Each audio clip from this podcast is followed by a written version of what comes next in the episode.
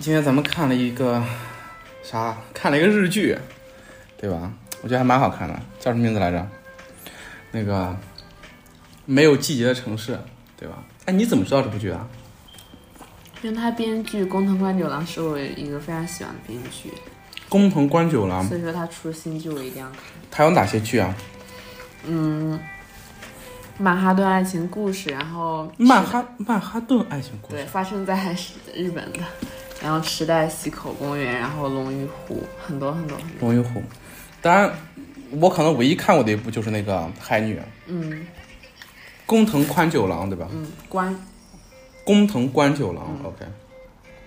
我我也是无意间跟着你看，但我感觉还蛮好看的，对吧？是的，我可以跟大家简单介绍一下这部剧的梗概。这部剧是说日本发生了一个大的灾难，名字叫纳尼，是吧？是就是他他没有直说是个什么灾难，对。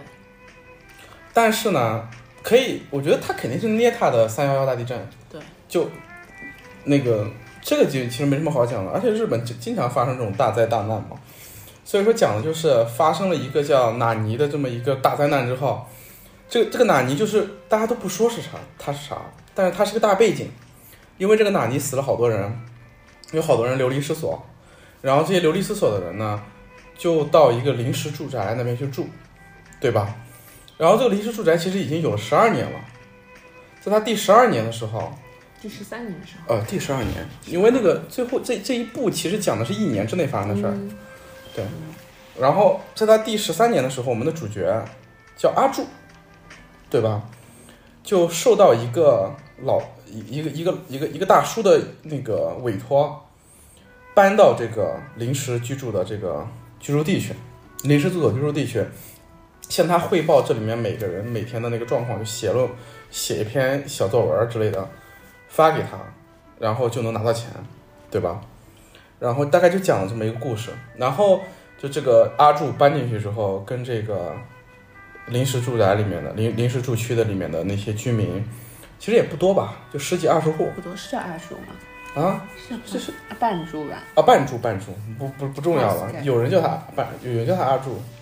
怎半柱怎么说的 Hans K ？Hansky，嗯，Hansky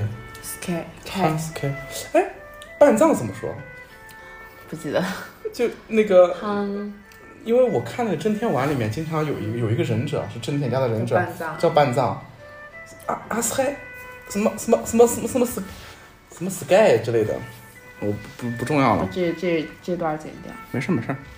保留啊，是这么生动的一段儿对。然后就是那那个半柱搬到这个社区来之后呢，跟这个社区的人就慢慢的结下了深厚的友谊，了解了每家的情况。是不是叫半住？帮我查一下，半住吗？是半住。对，短裤半柱，他一直穿着短裤对吧？对，继续。然后我觉我觉得我们可以剧透，含剧透的，就是这个班助搬进来之后，跟这里面的人发生了这种这种很多嬉笑怒骂的事情，然后也结下了友谊。到最后，大家发现这个班助其实是被一个开发商请过来，去刺探这些居民的情报，然后好让这些人搬走，好让这些人搬走的一个一个故事。所以说，还是到到最后，其实我感觉一直到最后，它谈不上是个喜剧，中间闹闹腾腾的，但最后我觉得还蛮悲伤的。里面有好多故事不是那么温情和合家欢啊，对吧？到最后有很多人物的结局其实并不好，对吧？所以说，那个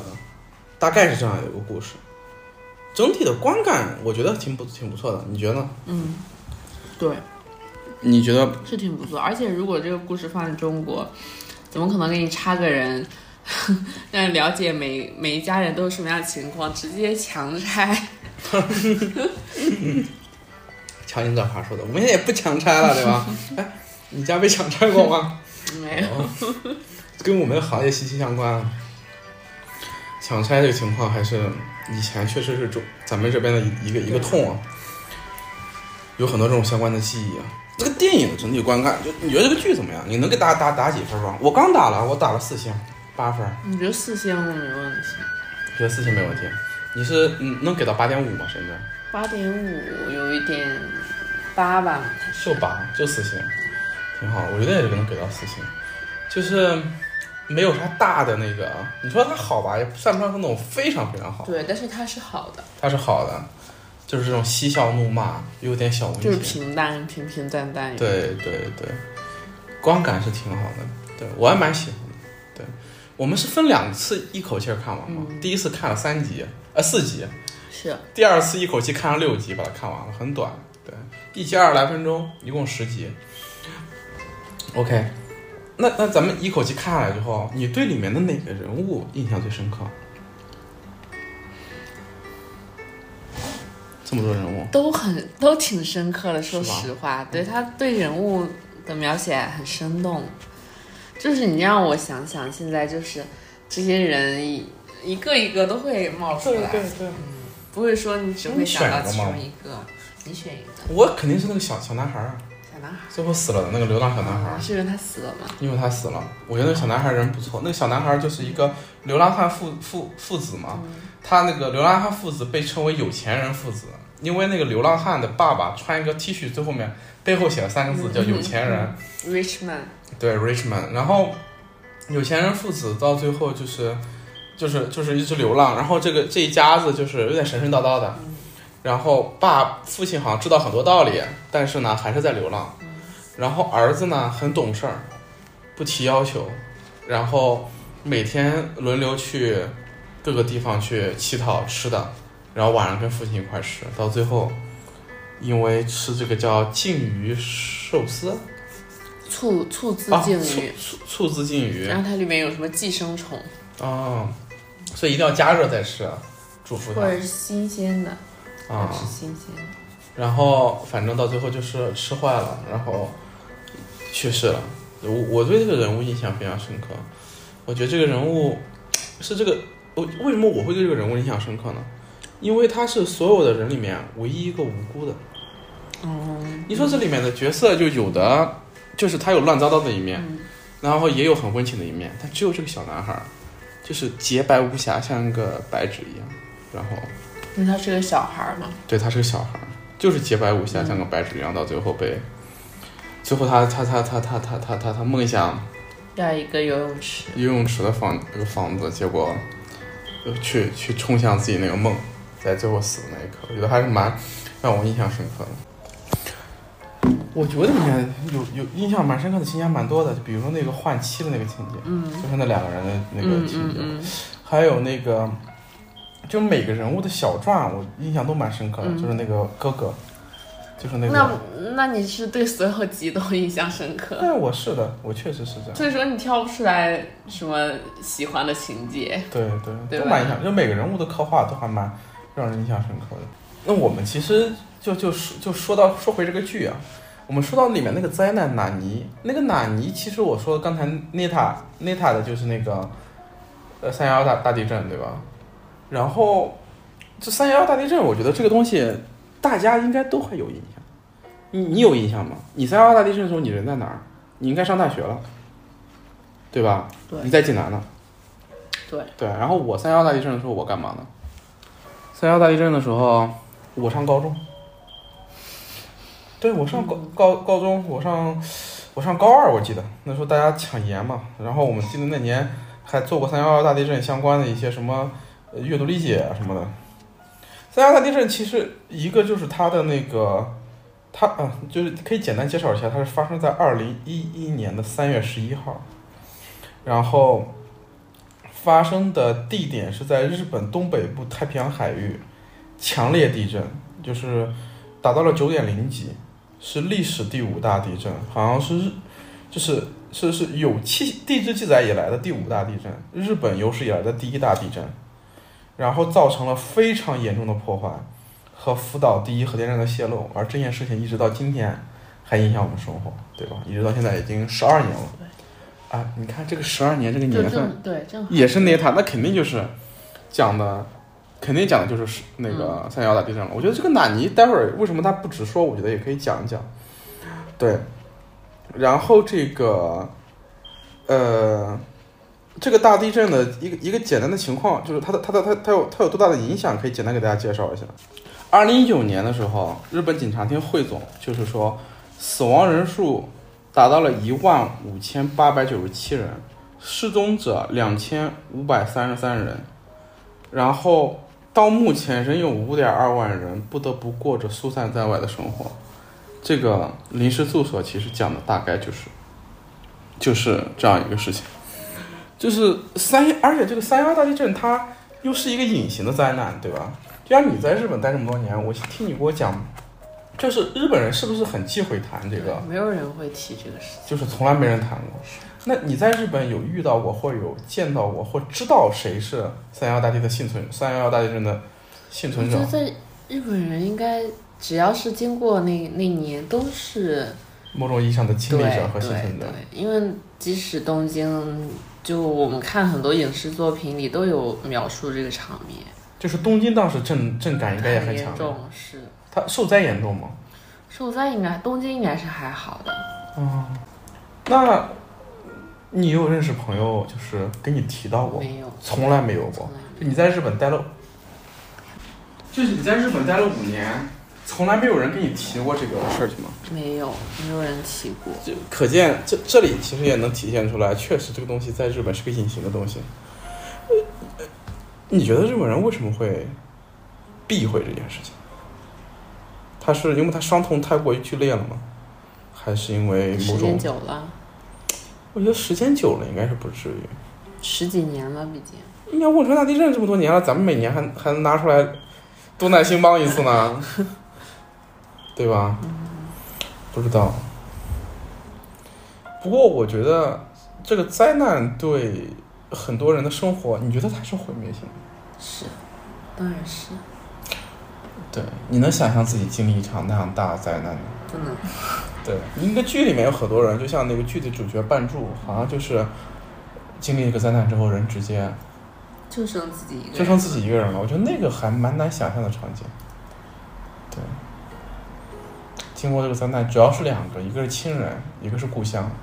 或者一个一个一个是居所，就是经济上受到最大很大的冲击，然后社会结构上受到受到很大的冲击。嗯，我觉得，但是灾难这个东西确实是很常见的，将将来可能会越来越多。你看，像像像像你和我没有经历过什么灾难，是但就在这两年，我相信很多地方的人都会经历类似的灾难，就比如说水灾，就去年、今年、前年水灾都很严重，郑州，对吧？今年的东北、涿州，还有今年的深圳，都都有水水灾，就这种灾难会越来越多。就我觉得怎么样跟灾难共存，可能原来是日本人经常面对的一个议题，现在我们要要面对的也挺多的了。对吧？我我也没有那种，我也没有那种，就是经历过灾难的朋友。我我可能也是有过，但是他们不愿意跟我说吧。我们去年经历封城算吗？那个不算吧？不算，那不算自然灾害，对，而且那个也没死太多人，对吧？不算。对，就是难受点儿。但是我觉得死人也肯定也死了吧？对。那这里正好再再介绍一下我们那个在剧里面看到了另外一个好玩的东西，就是那个临时住所。临时住所，我我问一，我想问一下你，你接触过这玩意儿吗？嗯，就是路边看建筑工地附近的，那种板房吗？对，给工人住的对。那你也有看到那种的？那啊那只你有有看过那你有见过就是三幺幺大地震的安置个，所没吗？你有，也你也啊没有安，置没有，所。从来没有。按说应该有很多，但肯定不在东京。对，我记得是在在市区，福岛、福岛或者岩手啊这些嗯地方或。者是在偏郊区的地方会有，嗯应该。对，然后那日本现在还有这种临时性住所吗？应该应还该有。是有的，你想，他不说了吗？二零一九年的时候还有五点二万呢，但是在剧里面好像说这个十二年后，主角他们所在的这个临时住唯所一一处。是最后一处了。对，然后，嗯，我以前我倒是在这种板房里面住过，对，我经常去工地，经常住这种地啊方，，工地里。但是它没有形成这种社区，没有形成这种社区是。的，我们看的那个剧里面形那个那个临时住所形成的社区，还蛮混乱的，对吧？就是里面里面住了十几户人家，其实就是个小社区。我原来以为它是个城市呢，它翻地区它翻没有译季节的城市，它翻译是没有季节的城市，但其实应该那个词儿有街道的意思。对，我觉得应该叫没有它什就么街是一嗯道个，街区，对，它就是一个社区对，，就是个小街道，对吧？然后它里面你看啊，有卖炸物的大妈和她儿子，她儿子那个卖炸物的大妈的儿子是一个幻想自己开电车的一然后个，后面开挖掘机，对，有点智障的，对吧？嗯然后那两个应该是捕鱼的吧？那两个大大汉就是中间有换妻的那个，嗯嗯，那两人是嗯每天开卡车去捕鱼的，嗯，是吧？好像是对，里面还有一个隐居的一个先生，叫那个叫什么来着？单语，啊，丹羽先生，嗯他应该是退休了，对，有点点小学问，有点学问，有点小钱，对，受人尊敬，受人尊敬，他可能是个老师啊或者律师啊之类的东西的。退休之后，他的年纪应该也不少，嗯对吧？过得还比较好。还有像里面那个那个大胖子是干嘛的 来着？追星的，对他追星了，他他他他他以什么为生来着？好像是画画还是 干嘛？忘我记了，记不得了忘。记了，对他最早是个厨子吧？忘记了，对。然后还有就是那个卖酒的，卖酒的，卖酒的他应该是他自己卖还是他一家卖？叫家港里家里，港本酒铺，嗯，对吧？是叫港港本吗？港布港忘布记了冈本是卖那个， 对，然后那个那个还有还有一个就是在就是那个那个小小小小孩赚儿，钱买公寓，对那个攒钱那个那买公寓那一家子对赚赚钱买公寓，还有他爸他妈妈是打零工对，他自己是干嘛来着？我忘了，没没上成大学还。有那个女孩儿，那个女孩儿叫叫克子吧，嗯，对他家也是打零工，两个人打零工养一个没用的老头，老头儿，对，嗯，就是啊，那个打零工非常具有日本特色，折那个口罩，中国也有的，有的吗？肯定有的，那种都是手工，还有那种什么一次性手套都是手工折了塞进去的，据说，所以说外卖有人说外卖一次性手套很脏，这样吗？因为口罩都是一层一层折之后手工烫，它也没有什么无菌环境，就是好吧嗯，有一些东西可能对，但我不知道国内这东西，这些小厂子，义乌、金华那边也是手手工吗？但不至于是家庭作坊吧？也也有家庭作也有家庭作坊。OK OK，坊，就是几分钱一个那样子的计件，就是这这个社区给人的感觉还蛮混乱的。这个混乱在于哪里呢？这个混乱在于这个社区里面其实有很多见不得人的勾当，嗯，对吧？克子被自己的伯父性侵，对吧？还有谁来着？还有那个那个那个那个大胖子他，他追星，他追星追来的那个老婆，那个偶像。他的每一个孩子都不是自己的，每个孩子都不是自己那个小偶像，对吧？然后每一个孩子都是这个社区里面其他哪哪个男人的，然后包括那个换妻，换妻的那个，当时我把我给看呆了，两个人就是醉鬼醉醺醺的，有一天醉到连自己哪个是自己老婆都不记家得了，家走错了，家走错了。然后还有还有什么来着？还有就是那个神经不是神经病，就是有点有点小智障的那个，嗯，孩子，就是他们里面这种混乱感和每个人多多少少都有点不正常这种感觉，还蛮蛮明显的。这种这种这种临时租所带来的混乱是必然的吗？我觉得，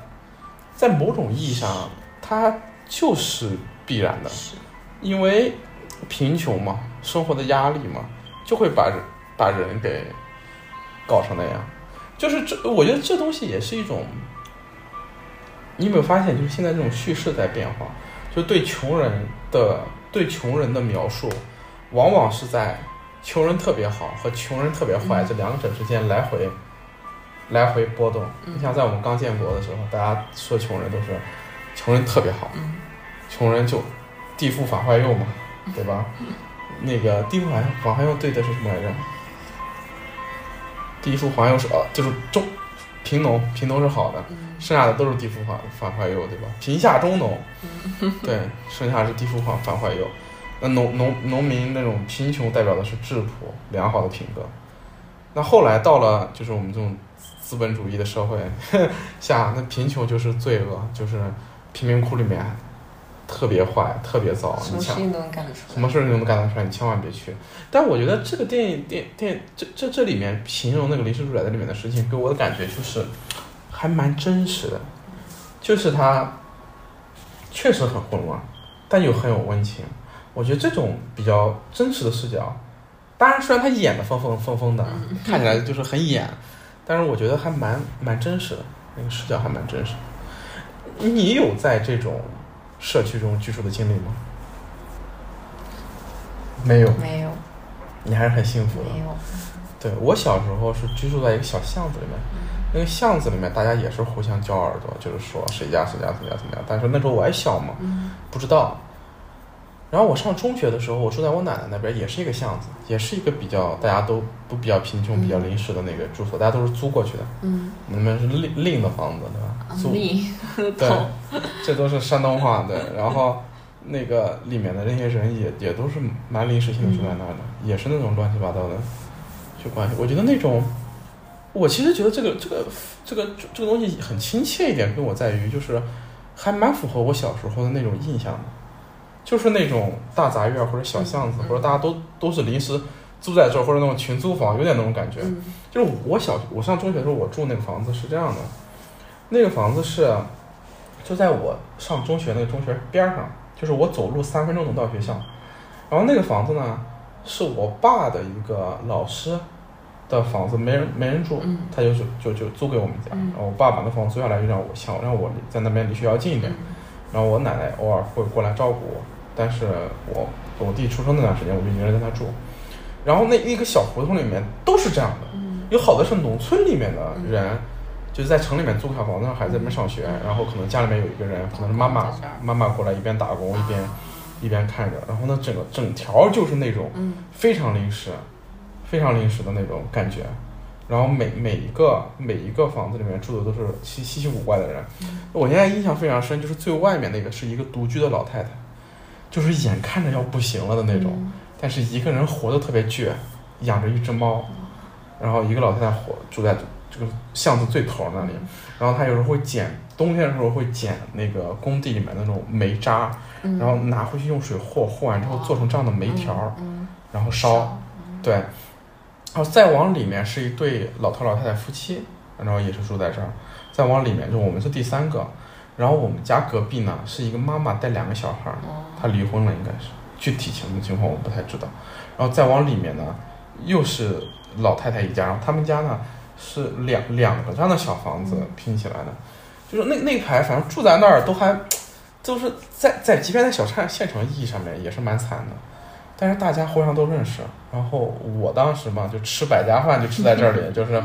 里面有几家跟我家有亲有故的，就我会到他们家去蹭饭吃。然后就我那个感受还蛮强的，就他们之间邻里之间也有矛盾，嗯，但也会互相帮助。然后呃听说到最后也拆迁了，拆迁前有没有发生什么故事，嗯没有，嗯我也不知道了。对我，我觉得会有那种感觉，那种混乱和温情并存的那种感觉嗯在。对，所以说，为什么我我觉得会这种混乱温情会并存呢？就是你看，都乱成这样了，就比如说你看。我觉得当然，这个电视剧也有些许夸张啊，它里面那种乱是真乱，那嗯种性侵啊，那种换妻啊，然后那种家庭里面那种家长里短、琐碎和非常不好的那些东西。但我觉得就是因为这个东西这么真实，然后把大家压着都得看到这个真实，所以你才能包容。就是生活已经这样了，生活都难，然后大家都知道，大家都能看到自己身上的阴暗面，也能看到别人身上的阴暗面。这个时候，我觉得反而大家是能够互相包容。嗯然后最后那个剧的结局是什么来着？结局是被拆了，被拆了，对对所有的住宿都被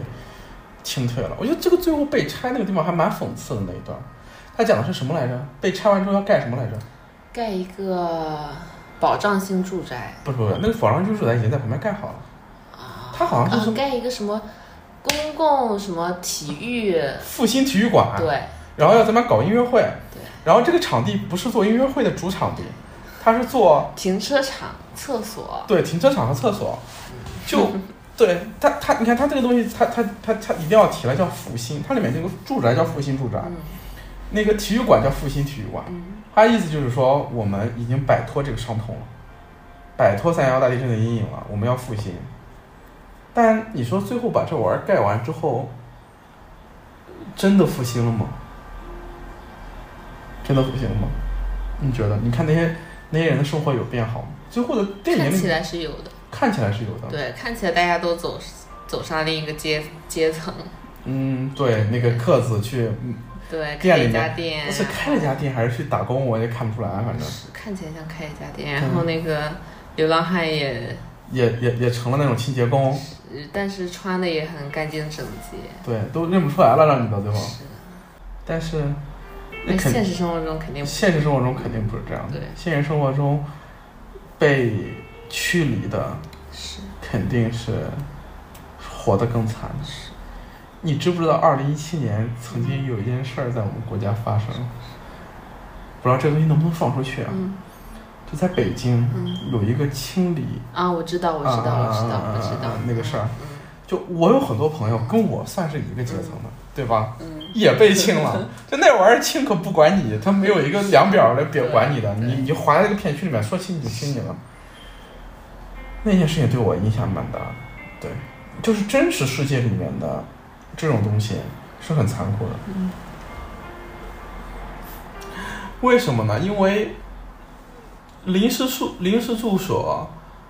就是现代城市的规划，它有一个点就在于，就是它的荒诞这这地方在于就在我们刚才看的里面，它的荒诞就在于，你看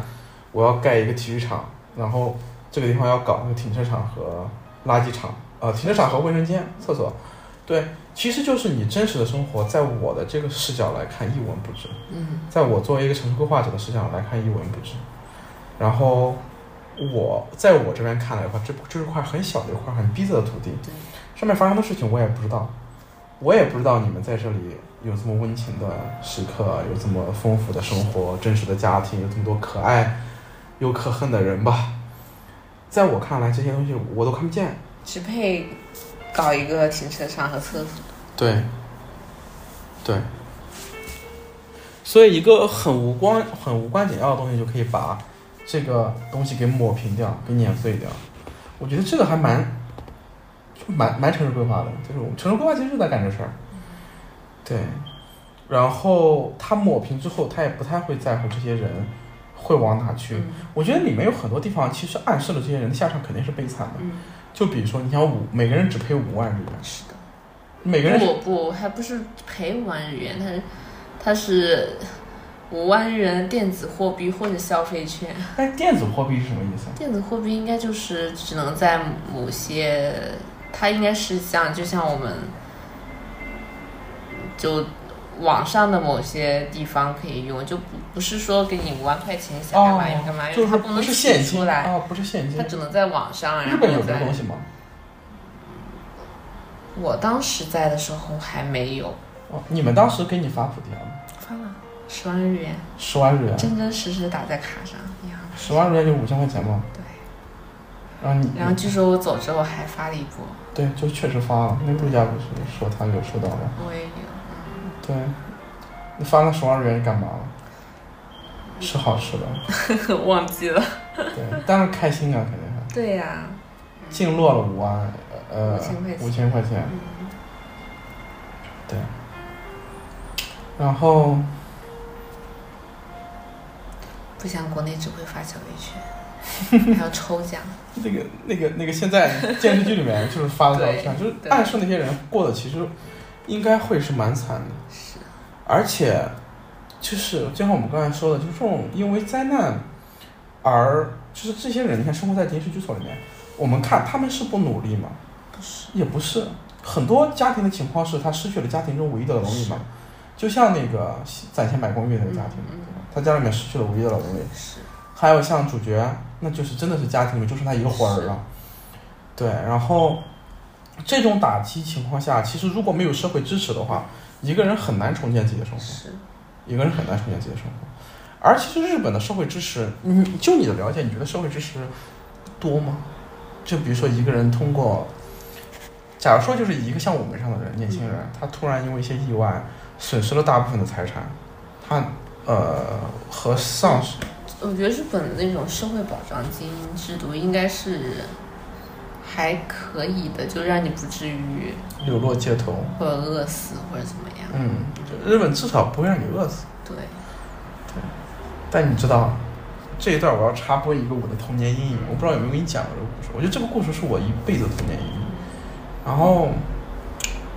对，然后我觉得那个东西是我一辈子的童年阴影。我们家那个地方是煤矿，我就跟你讲过对吧？我舅舅他们都在煤矿里面工作，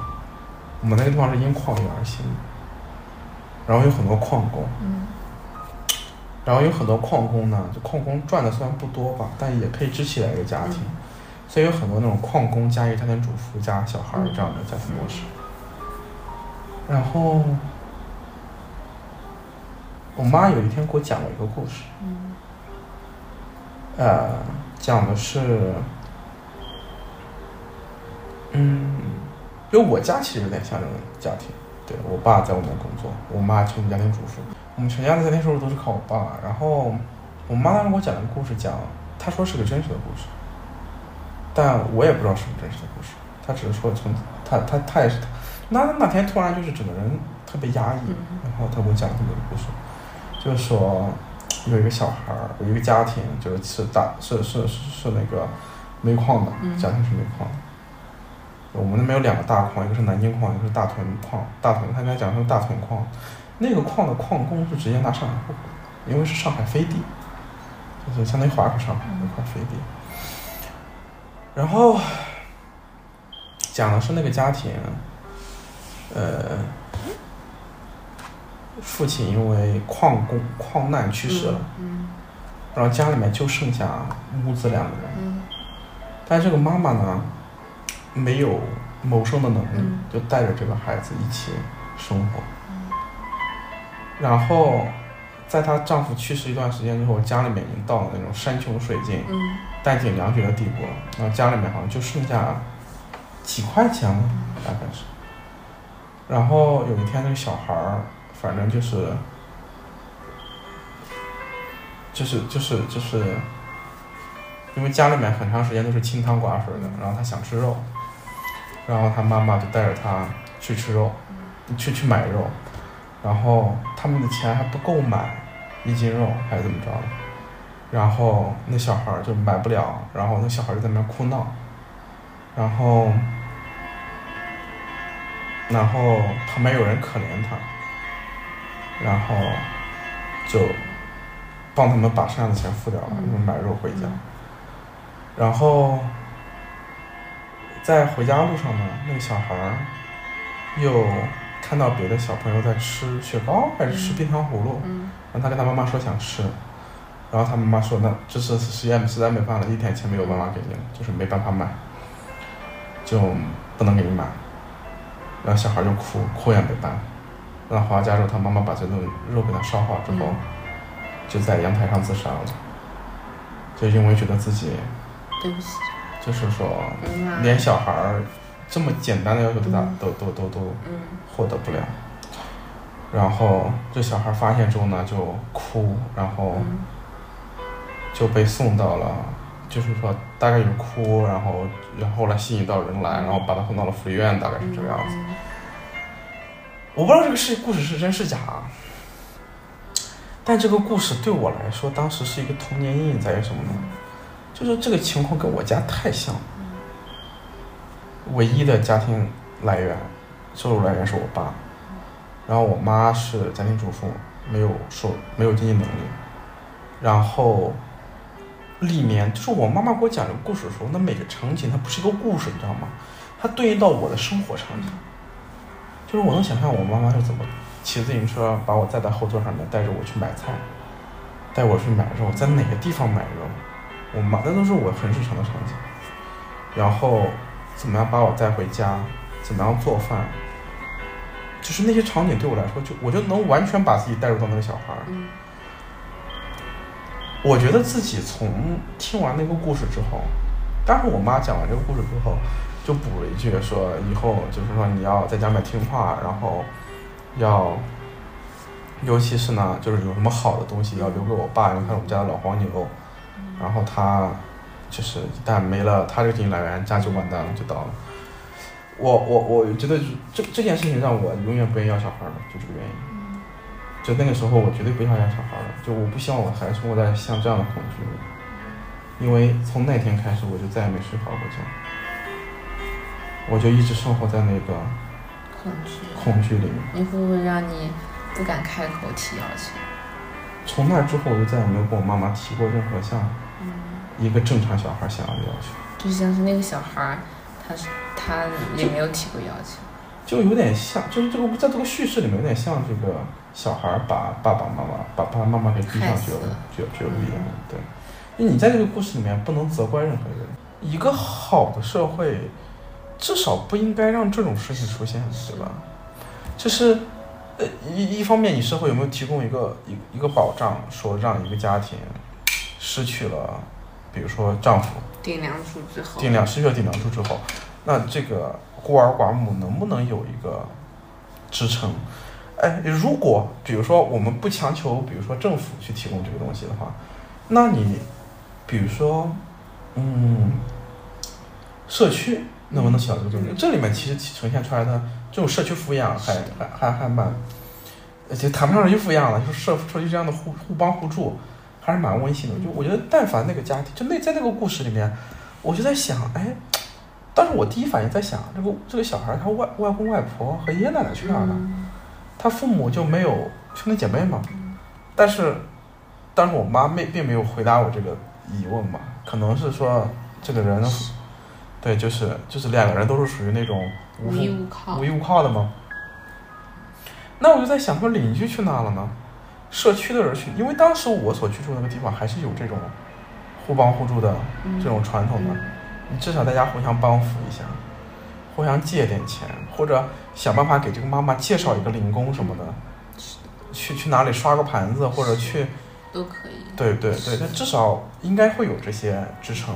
那在在在在这部剧里面，其实看到了大量这种温情的支撑在。一方面来讲，就这些人算是被社会抛弃的人，嗯，他们没有没有那个没有没有社会没有社会的，就是没有年社金，保，没有社保，没有年金，没有医保。你们提提到那个健保卡，对对吧？日本那东西叫医保，对吧？对医保有那玩意儿是不是看病就很便宜？是的，你有吗？当时？有的所以你当时在那边看病就还蛮便宜的，很便宜，嗯是学生交的还是？是就是学生的时候交，嗯，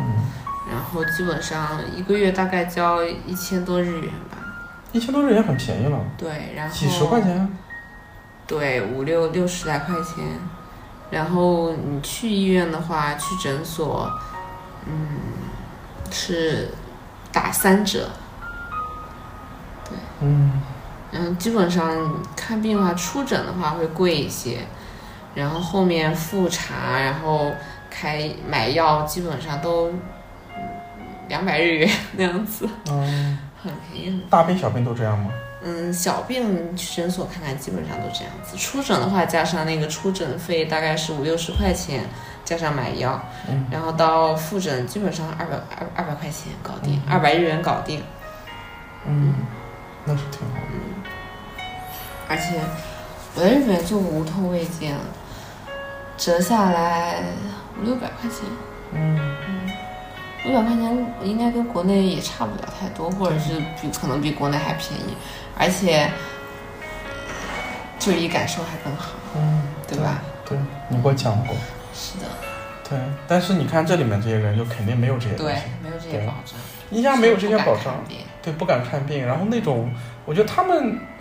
跟我小时候那种感觉应该一样的，就是那种生活随时都能崩塌那种不安全感。然后在那种不安全感下的人啊，你像我我们这样算是，比如说上个大学，对有了一技之长之后，对对能把这个东西给压下去。是但里面很多人就因为这东西干着，你没法改变自己的命运。就那个没上过大学的那个想攒钱去公寓的那个那个人，你有印象？他他其实就给人感觉还蛮就蛮无奈的，嗯，他很想逃离逃逃离这个环境，很想逃离这种生活，但是又逃不掉嗯，这种感觉。就我觉得这种，但在日本，这种这种生活状况是由大灾大难带来的。嗯，那我在在在在在另外一些地方，它可能是种常态，但在另外一些地方，有可能在日本的另外一些地方，嗯在一些贫民窟啊，嗯，类也似是于的，也是一些可能是一种常态。像在美国，像很多国家，对吧？这种这种状态都很都很常见，就是中国也会，对，这个我不是不敢说嘛。 对，然后这个感觉还是还是还是还是还是蛮强烈的。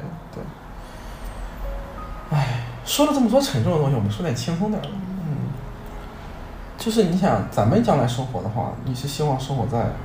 哪里？哪里都可以。哪里都可以，上海、东京都可以。我们可以探索，这跟这个有关系吗？有啊，我想问的其实是说，你你以你的居住感受来讲，你愿意跟社区建立起像电视剧里面那种关系吗？不一定是那样的一个社我知区，道，我知道，那你愿意跟社区建立关系吗？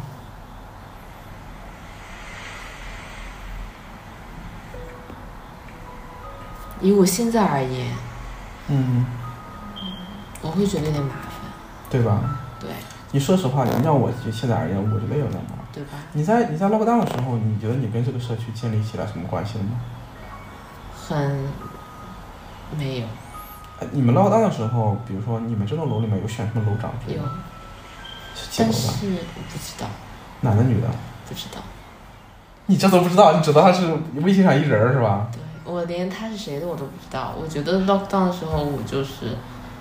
嗯，尽量自己来保证自己的那你们当时就是团团购的东西有团购吗？有，但是不多，你团的东西有不多，嗯，那主要就是发对，发家自己抢，发加自己抢。嗯我们当时根本抢不到，因为你们这个社区，我不知道怎么说，嗯，抢还是能抢到，就是点费手。对每天早上定好几个闹钟起来抢菜。 OK，抢完之后就吃顿好的。是的，嗯，团的东西不多，因为野团也很然后因为那个也也没有认识上下楼，对，就是嗯我不知道，可能也是因为你们俩是独居女孩儿也不一样，对，嗯，像我们，对吧？像我我跟我室友，我们俩就是。跑上跑下，跑上前跑忙下，后，忙前忙后，也他没有跑上跑下，主要是 我，对，忙前忙后，然后认识了我们一总楼人，你在我们一总楼人人里面也算是、嗯但小时候确实是社区意识都蛮强的，对吧？小时候有你们有那种邻里互相帮助的有的多有啊的吗？，因为小时候住住邻里，邻里都是认识的人，都是他们爸妈同事，现在你的邻居应该也都现是在吧都不是，都不是现在吗？不是。现在你的邻居你都认得吗？在家我里不认，但是我爸妈他们认得，就是会打个招呼呀、什么的。但是小时候，嗯，高高三搬家之前，大家都认识。你们是然高后？三搬到现在这个地方？对，我高三的时高候，三搬家之前那些邻居都认得。对，都是爸妈同事，关系很好，会上下楼送个吃的，嗯，然后小朋友就是家里玩，或者是去别人家吃那饭。嗯那些邻居现在互相还有联系吗？当然有，有的，都他都搬到哪里去了？全全也基是本上都搬走了，应该大部分可能换了个房子，毕竟那个可能也是有点小七十平嘛，有机会聚吗？嗯，没有。就不太清楚，不太清但楚。比如互相就是还是以朋友那样的方式相处，对然后偶偶尔互相帮帮忙什么的，对还会有，对，对吧？对。现在你去，其实对于我们这些年轻人来说，搞这样一个社区，其不是就这么一个社区，其实就是你你你维持这种地理互相社区，其实很难。是，你像咱们俩租房子住啊对，你每换一地儿，你跟你一栋楼都是是，既没必要又麻烦，对吧？然后，其实我们现在更更倾向于建立那种，更倾向于建立那种基于兴趣爱好的社是区，对吧？嗯或者是比如说像我们建筑师有建筑师的圈子，嗯你们服装设计师有服装设计圈子，但你不混圈子我知道。嗯，那我想问，就是比如说你这么多年啊，嗯就是从小到大，你有过没有过一段时间一段时间嗯，希望去融入一个群体？这个群体可能是兴趣爱好，嗯可能是某个就可能是看某个剧，大家都是粉丝，或者是某个追星啊之类的，就有有没有过这样的经历？就因为这样认识一些人，我我估计你很多嗯，我真的没太有，真没有吗？对，你当年玩摄影的时候也没有因为摄影认识什没么有，你从小到大都这么读的是吗？嗯没有，那蛮好玩的。我我我其实一直都有，我以我以前因为看小说参加过社群，嗯因为玩游戏加过游戏群，嗯，因为听播客加入过听众群。我我不会，我会拒绝那种东西。如果我可能进了某个群，我也是潜水党对是吧？对，不会说话那种，那你那 OK，不想说融入他或者跟他产生关系。孟韵老师还是蛮现代的一个人。对，那我其实这种社区也是蛮强的人。你看我我跟客厅他们，嗯，对吧？我也被拉进过什么上海的什么那种服装设计群，然后进去之后 从来没有讲过话。所以说你你是不太喜欢，或者你不太啊就没有没没太有需这种需求的，嗯，对吧？没太有那假假如说将来说，我们将来有一天打算安定下来了，就是我们想找个地方住下来，然后你会希望那个社区是大家老死不相往来那种呢，还是有一点点交流我那觉种得？可以是有一点点交流的。对，哎，你看没看过那个？啊估计你够呛看过《旺达与幻视》里面，没有，没看过。或者说你看过那个《新成长的烦恼》里面，有那个美国家庭那种那种关系，就是一个大社区，大家每个放小房子一个大草坪嘛，然后互相还有那种妈妈派对，串门，嗯对对妈妈派对对的那种，对有。然后咚咚咚，就是搬来个新邻居是，的，是的拿着礼物过来咚对咚咚敲门，那种你能接受吗？那种我不 OK。但那种恐恐美恐里面也经常讲 这种，对吧？其实啊是对不怀好意的邻居，啊对就是日本也有这种传统，就是你新搬家搬过来要跟邻居打打招呼什么的。嗯那这个传统是挺好的。对，我觉得这种社区支持还蛮重要的，因为它在地理上面让一个一个社区团结起来，团结起来。但是在我们这边其实很少有这种，嗯，能力也好，我传统也好，嗯传统过去是有的，现在主在被这逐渐正在被瓦解。对，嗯，那你相信这种社区能给我们能给你提供这种支持吗？我不相信他能提供太大的支持，但是我觉得帮忙带个孩子之类的还是可以的。帮我带哦孩子是肯定是不行的，为什么？因为没有那么大的信任在里面，不像是我们小时候都是哦，我就是小时邻居候那都种。是知根知底的现在其实说实话，客厅里面经常有帮忙带孩子。啊，那种是 OK 的。你说住的话，你搬到哪个新的地方，嗯周围都是不认识的人啊，你从零开始跟他们交打交道，你放心让他们帮忙带孩子吗？你你打交道打个三五年，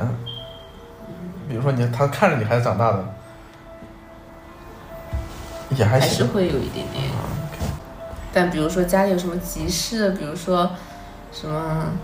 有什么急事，家里什么电坏啦或者什么啊的，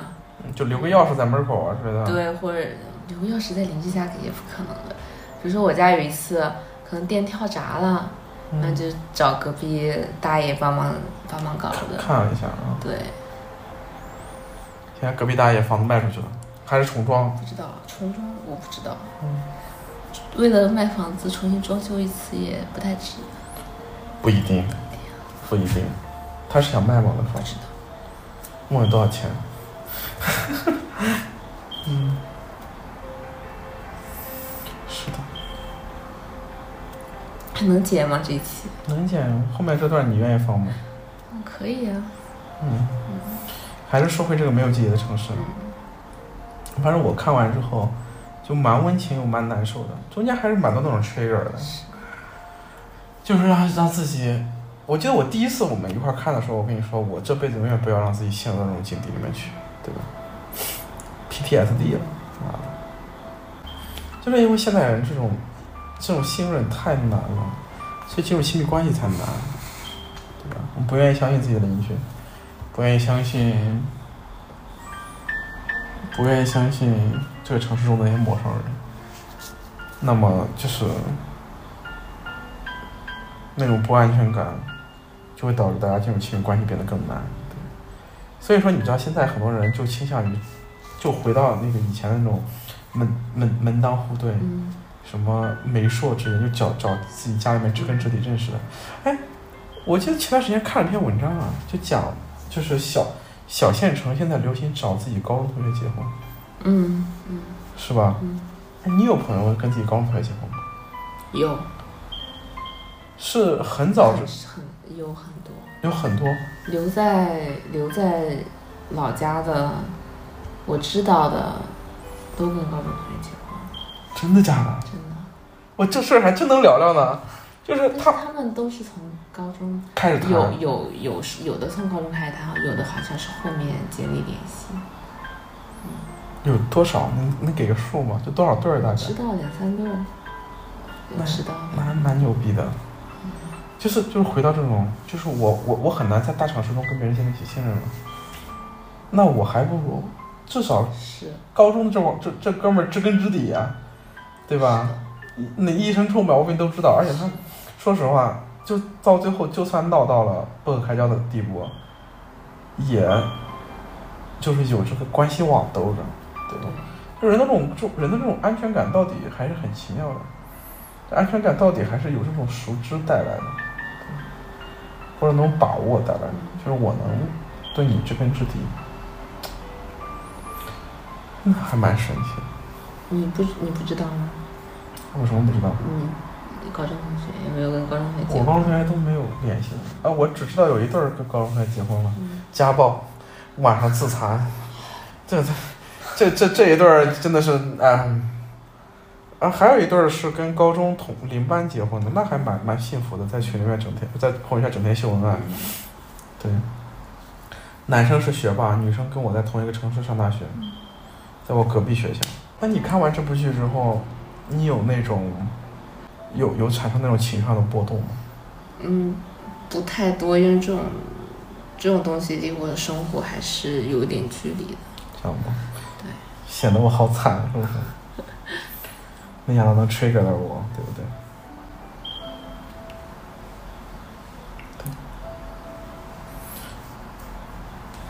对。人真的是被自己的过去所塑造的。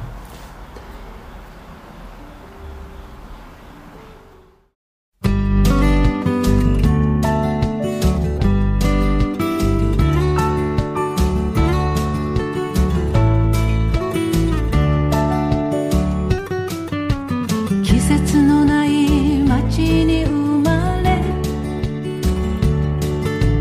風のない丘に育ち夢のない家を出て愛のない人に会う人のために良かれと思い西から東へ駆けずり回るやっと見つけた優しさはいともたやすくしなびた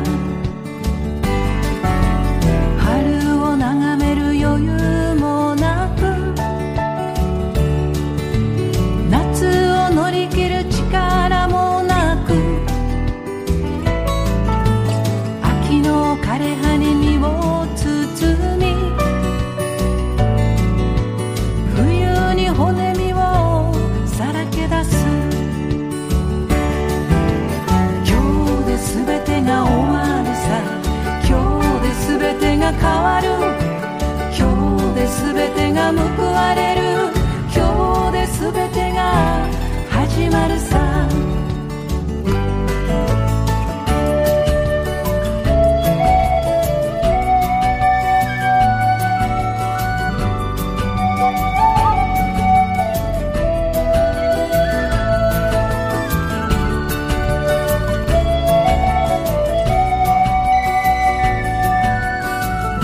季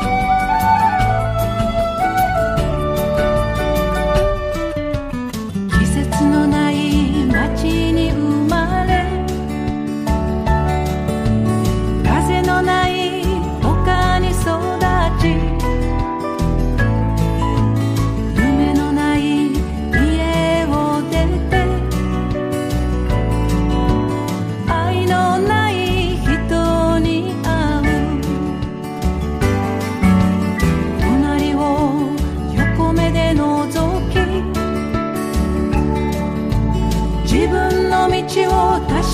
かめる」「またひとつずるくなった」「当分照れ笑いが続く」「汚いところですが」「暇があったら寄ってみてください」ほんのついででいいんです」「一度寄ってみてください」「今日で全てが終わるさ」「今日で全てが変わる」「今日で全てが報われる」「今日で全てが始まるさ」